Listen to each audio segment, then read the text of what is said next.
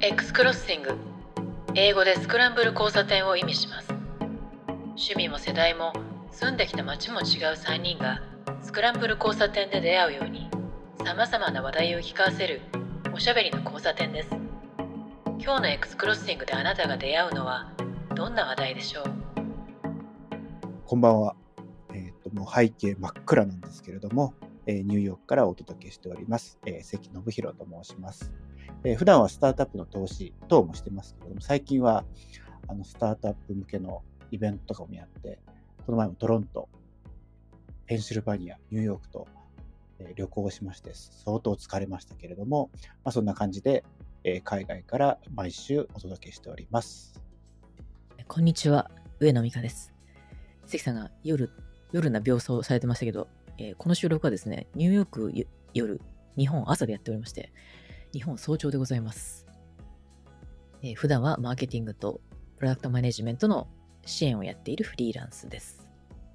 こんにちは、及川さんっていうのは、えー言いたいんですけど、えー今回も及川さんお休みの回です。ちょっと時々ね、あの、及川さんお休みの回が入りますが、今日はお二人で、お二人じゃない。自分に敬語使ってどうする？今日は二人でお届けしたいと思います。これ2024年の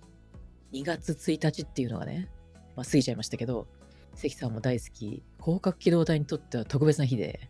笑い男事件が発生した日なんですよ。あそこに来ましたか。ほんとね、これ2月1日の時はね、一人でもうガンガン上がってってね、あと、広角機動隊のこうコミュニティというか、公式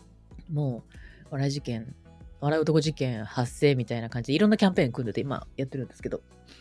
その時にあの、有名なね、笑い男のマークとか、あの、配布してくれて、ちゃんとこう素材として、あ、これ自由に使っていいんだっていうのがものすごい嬉しかったですね。で、劇中では、2024年の2月1日に発生して、まあ、でそれを2030年のこう公公安休暇が捜査していくみたいなものなんで、さらに舞台はまだ先なんですけど、なんか現実がその事件に追いついたっていうのは、感慨深いものがありましたね、あれね。だからその日にアーネスト・セラノっていう一言だけ書いたんですけど、誰も反応しなかったですけどね。それは、ごめんなさい、私それ流れ流れてこなかったわ。うん、てかね、2人ぐらいなんかいいねしてくれたんですけど、本当ですか？うんあれ確かそその日ですよね。1日は、そう、1日はアーネスト・ストレラの氏が誘拐された日で、本当に発生した日ですね。そうですよね。で、その2日後の2月3日に、セラノさんと、あの、犯人がテレビに出ちゃうみたいなね。で、その実際、ね、ウェブサイトがそういう状況になってますって聞いて、アクセスしたんですけど、すんごい重くて、グラフィックがいうん、一個もこっちからだとあの表示されなかったんですよ。あ要は、サイトアクセスしたんですけど、だあ、から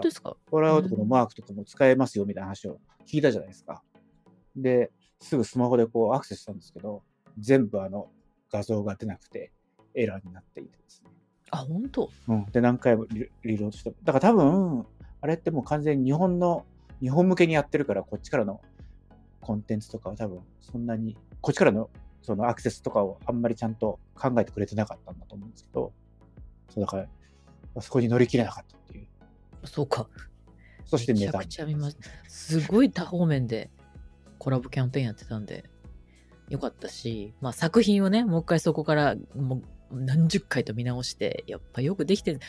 あの、広角のあの原作漫画もう名作だし、で、その後作られたアニメっていうのは、世界線がこう並行して知ってるみたいな感じなんですけど、アニメも必須だし、だからこの、この業界にいる人たち、インターネットとかテクノロジーとか、そういうところで仕事をしてる人たちにとっても、あれはもう必須ですよね。必須図書っていうか、関西図書っていうか、もう描いてるものとえぐってる問題点が、今になってみても、すごすぎて、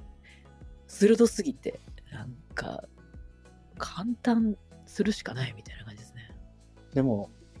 僕はアニメを再び見始めたのは広角からなんですよ。それも、ディディブで借りた、借りた、借りたじゃないですか。覚えてます？あの、多分あれって本人もさ、お父さんもしかちょっと覚えてないんですけど、借り私。うんうん、で、借りて、それまで、その前は何かっていうと、ルパンなんですよ。僕はリアルで見せおー小学だ、小学3年か4年ぐらいまでですね。だいぶブランク空きましたね。うん、で、そこから僕洋楽とかを聞き出してからアニメ全く見なくて、だから僕その4、5年の時って、多分ね、ガンダムが始まって、クラスメートがみんなガンダム見まくってて、すごいその話をしてたんだけど、僕は一人だけ洋楽聴き始めて、全く興味なくなってて。で、そのままずっとやって、で、社会人になった時も、使徒が出てくるアニメ。名前が、使徒ってわかります？エヴァ。えエヴァがなんかテレビやってて、で、職場の人がビデオ貸してやるから見れ、見ろとか言われて、なんかビデオテープを貸してくれたんですけど、特に見ないまま返したみたいな、そのぐらいだったんですよ。だからそういう意味で言うと全く見てなくて、ゲームは知ってたんですけど、アニメは全然見てなくて、で、本当にその広角を借りてから、あ、やっぱちゃんと見なきゃダメだと思って、アニメを見始めたっていう感じですね。すごいですよ、本当原作漫画に至った1980年代で、デジタルとね、人間としてのアイデンティティの問題とかえぐってるし、こうデジタルの中での生命体とかね、あと人間のその魂とか、ゴーストみたいなやりやりとりとか、で本当深すぎる。で、それをちゃんと継承してるアニメのあの作り方もすごいし、私アニメ大好きですけど、でも、く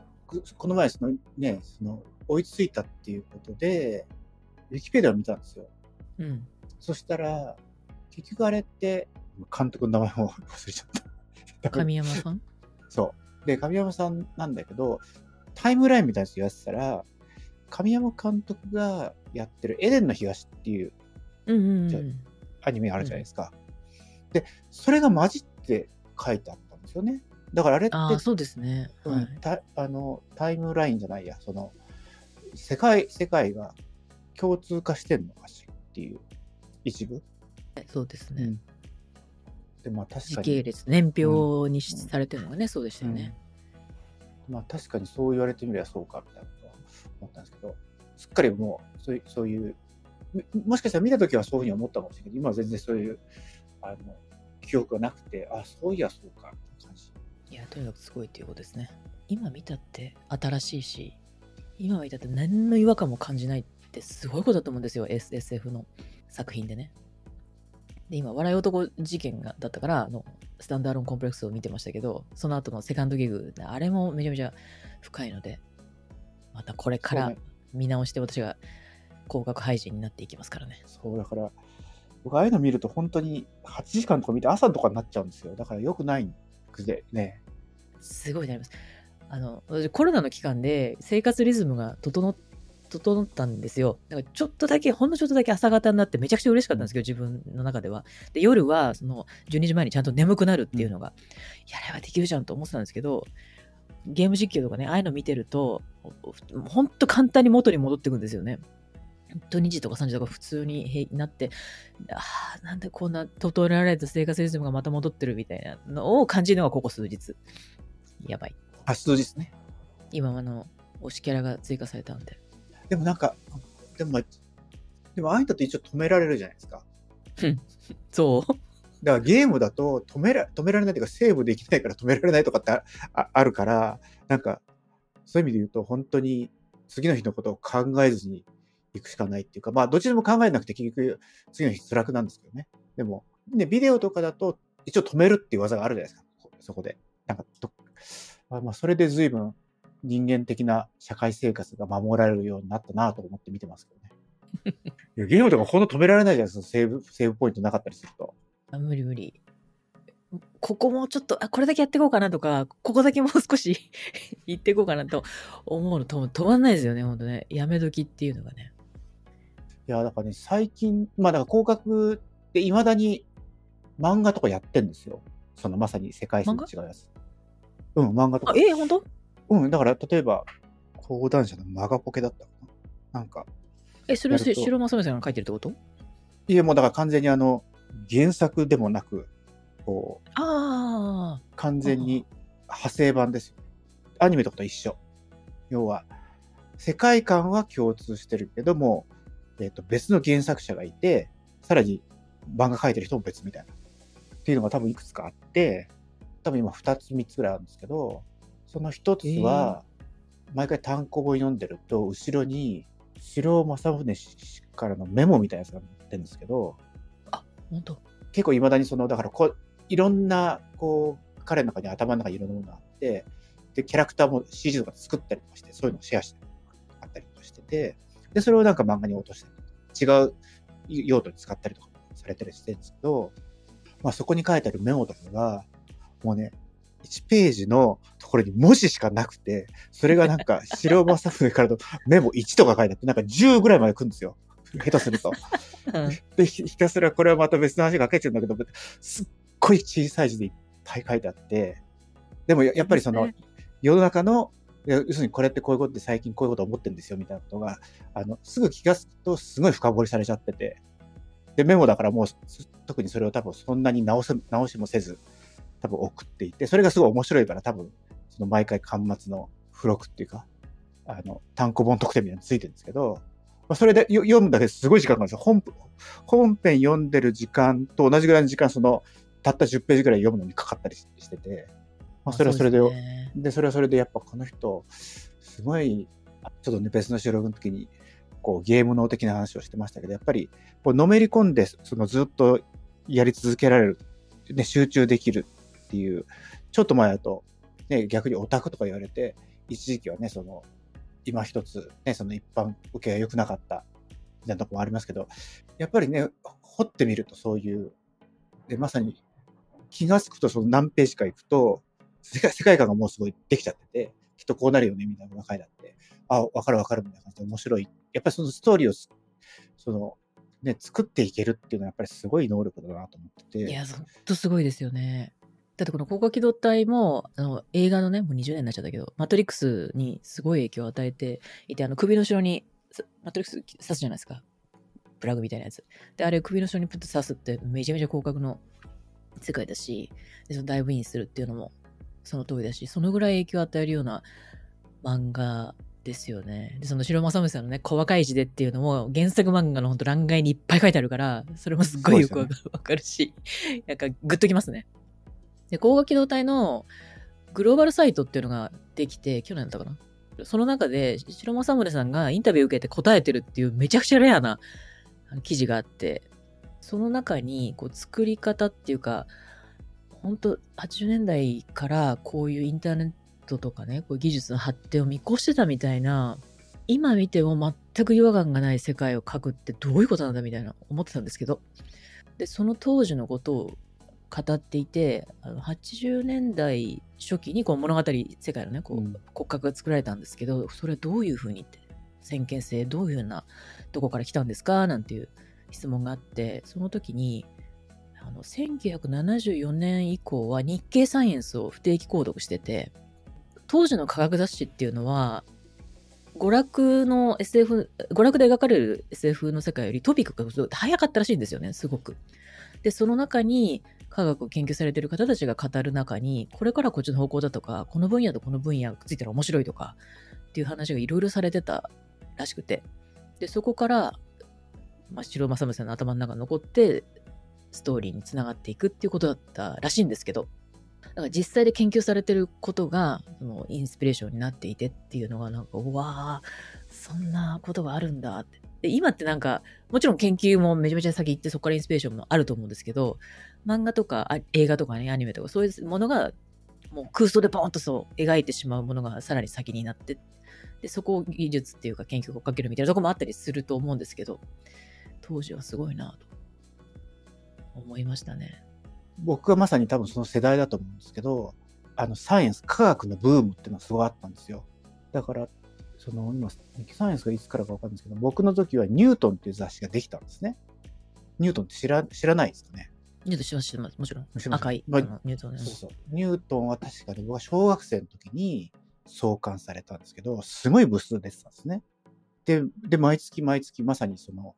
じゃ進化論かね、そのテーマ、テーマすごいいろんなのがあって、で、やっぱりその分野のそのいろんな最先端の研究結果とかすごい載ってて、多分当時ってあれ100ページぐらいあったと思うんですよね、一冊にね。そんなあったんですか？うん。あ、でも中年だったからそんなにはない。でも、とにかくだから本当隅から隅まで読んで、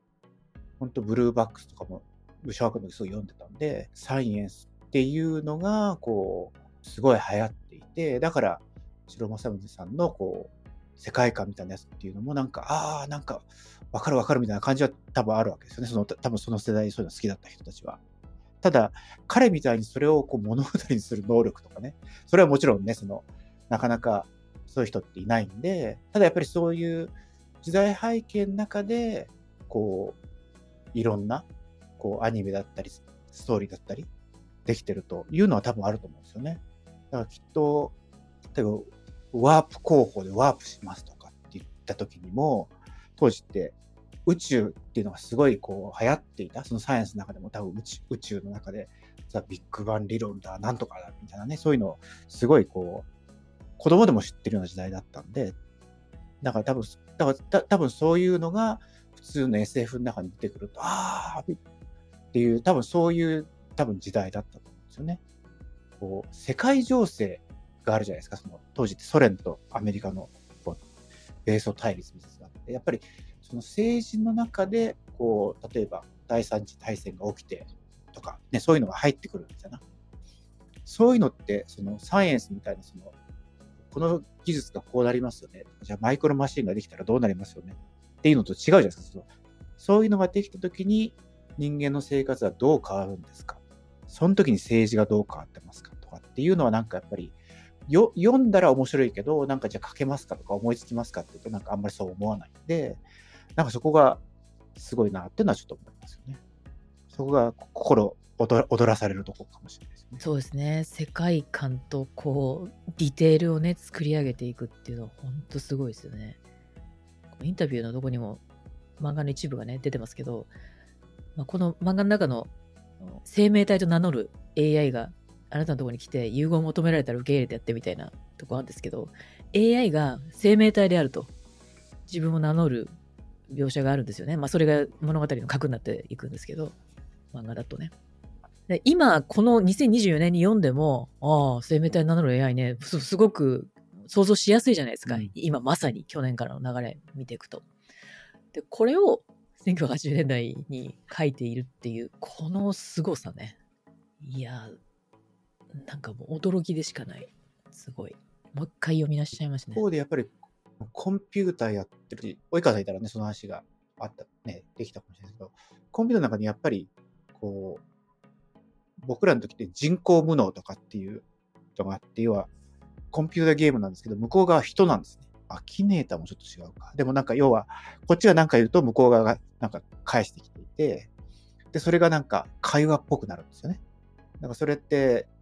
PC8800 とかそういう時代でもそういうのがあって、で、やっぱりそれって、で、人工無能ってことは人工知能から来てるじゃないですか。その、知能はありません。だから無能なんだけど、それでも会話っぽくなりますよね。うん。うん、つまり、だから AI なんですよね。それを英語にすると。そういう意味で言うと、その、ばバラバラに、その技術とか、そういったものを全部こうインスピレーションするようなものは多分思い出していくとそれぞれあるんだけど、やっぱりそれがね、20年、30年続くような世界観になってるっていうのが多分、そこから発生する新しい世界が、平行世界ができるっていうところだと思うんですよね。ゲームで言うと、なんだっけ、スネークのやつ。メタルギアメタルギアソリッド、うん、とかももう完全にそのやっぱり世界観が異常にあるじゃないですか。やっぱり似てると思うんですよね。でもやっぱり、これは性別の差があるのかどうかわかんないですけど、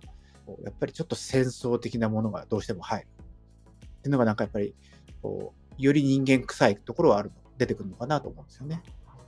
必ずやっぱり争いがあって、それが、隣の人と争ってると、ね、ちょっとした漫画にしかならないけど、アメリカとソ連とかね、その国が出てきた瞬間にやっぱり話がすごい壮大になってきて、ね、話してる内容多分、きっとその辺の、えっ、ー、と、壮大なところをすごい小さい風に全部置き換えると、ちょっとした話にしかならないんでしょうけど、それをなんか国家間の争いとかにするとなんかこう、多くの人が引き込まれるような世界観になるんだなっていうのもちょっと思いますよね。争いとかね、戦争とか、その国家の対立とかっていうのって、舞台にするともちろん壮大だし、常にどの時代でもある、こう、なんか普遍的って言っちゃいけないんだけど、描きやすいものでもありますよね。で、陰謀に陰謀が重なってみたいなね、問題深いし。でも最後は必ず人間の内面に入っていくっていうのは多分、それが多分人間なんでしょうね。でもゲームとかアニメとかでこう、誰か一人、誰か数人がそれを解決して世界を救うみたいなね、そういうストーリーになっていきますよね。なんかで見たこと、聞いたことあるんですけど、こういうね、ストーリーで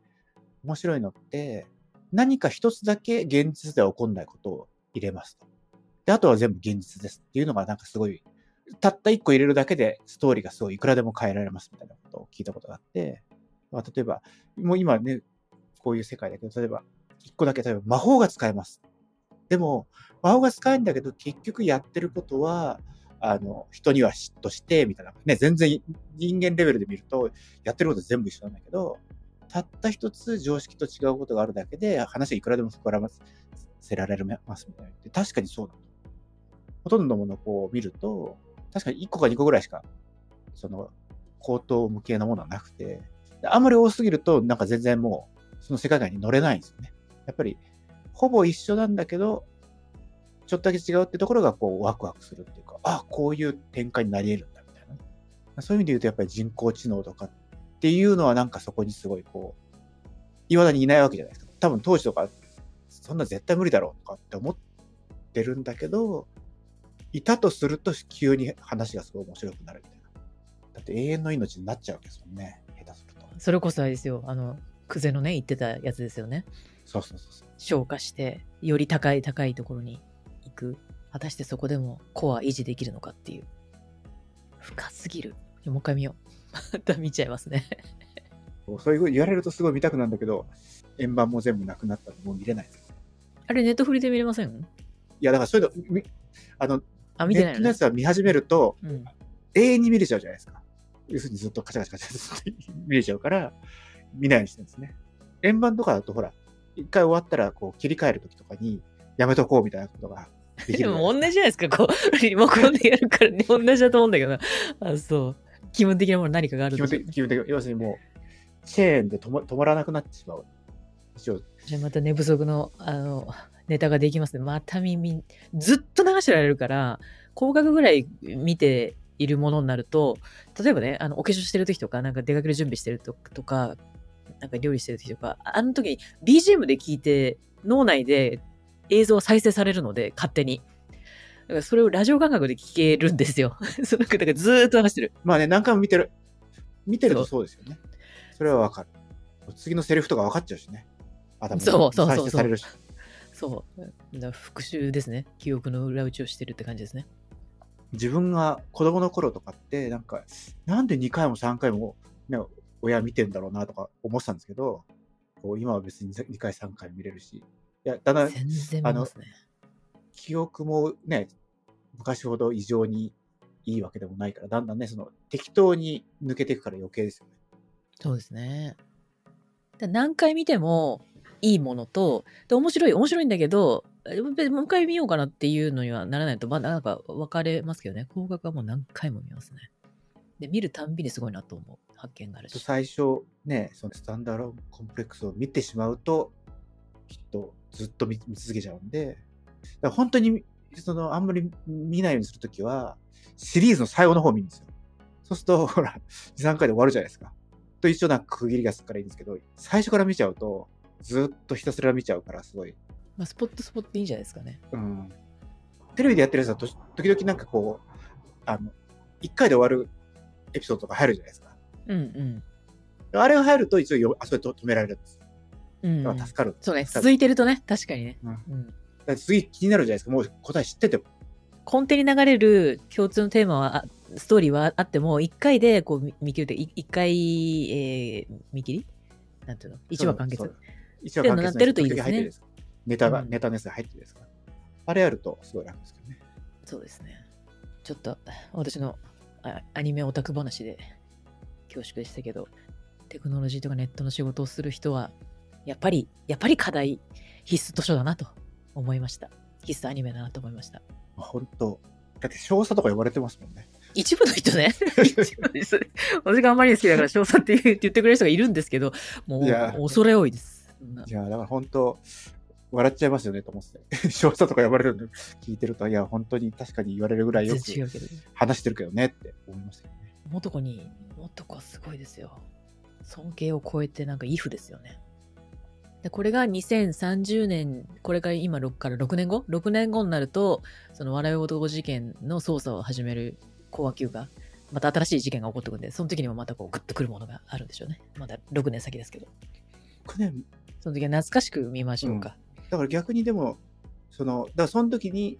こう別にそんなに先かって思ったかっていうと、ほら内容自体はそのね、そんなに先に感じないんですよね。近い未来に起きそう、いや地続きの未来で起きそうな感じがする、ししませんなんか僕はああ、そうですね。描き方、方はそうですね。はい。うんよく冒頭にも出てきますもんね。あの、インターネットがこの地球上を覆っているけれども、その、ななんとか、忘れちゃった。インターネットが地球を覆うけれども、何々ができるほど、えー情報化されていない近未来みたいな。冒頭の。宿題、宿宿題なんて、後で見といてください。SSS なんだ、 Solid State Society がなんか一番まあ、あれ一番短いじゃないですか。あれ映画なんでしたっけ？ストリットはそう、うーんと、うん、OVA。なんかあれが僕の中で言うと一番そのちょっと地続き感がないんですよね。普通のアニメっぽいから余計その現実と近いように作られてんだろうなっていうのはちょっと思いますけどね。なるね、OBA だとそういう意味で言うとちょっと映画っぽくできできてるから。ほら映画ってやっぱりちょっとね、そのせ世界がそこで閉じてるみたいな感じがちょっと感じたりするってないですか？そのテレビシリーズすごい本当になんか今の延長っぽく見える。まそういうふうに作ってあるのかもしれないですけどね。なんか、だからすごい全然その見た時もね、20年後とか思わなかったですよね。うん、そうですね。地続き感っていうかありますよね。あのあ、こういう現実はあるだろうなっていう、あの、すべてが、サイバーパンク的に、あの、超未来、超未来的に描かれるものだと現実味が少し減りますけど、なんか今と地続きで、この部分だけ技術がすごい発達してるとか、で、この部分は、なんか街はなんかすごいリアルっぽいとか、そのミックス度合いがわかる。それはさっき言った多分一箇所だけ、あの、現実と違うものっていう感じなんだろうなと思いましたね。そうですね。冒頭の文章を今探しました。あらゆるネットが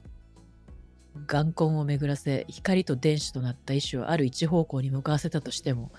個人が複合体としての個になるほどには情報化されていない時代っていうのが最初出てくるんですね。で、その個人は、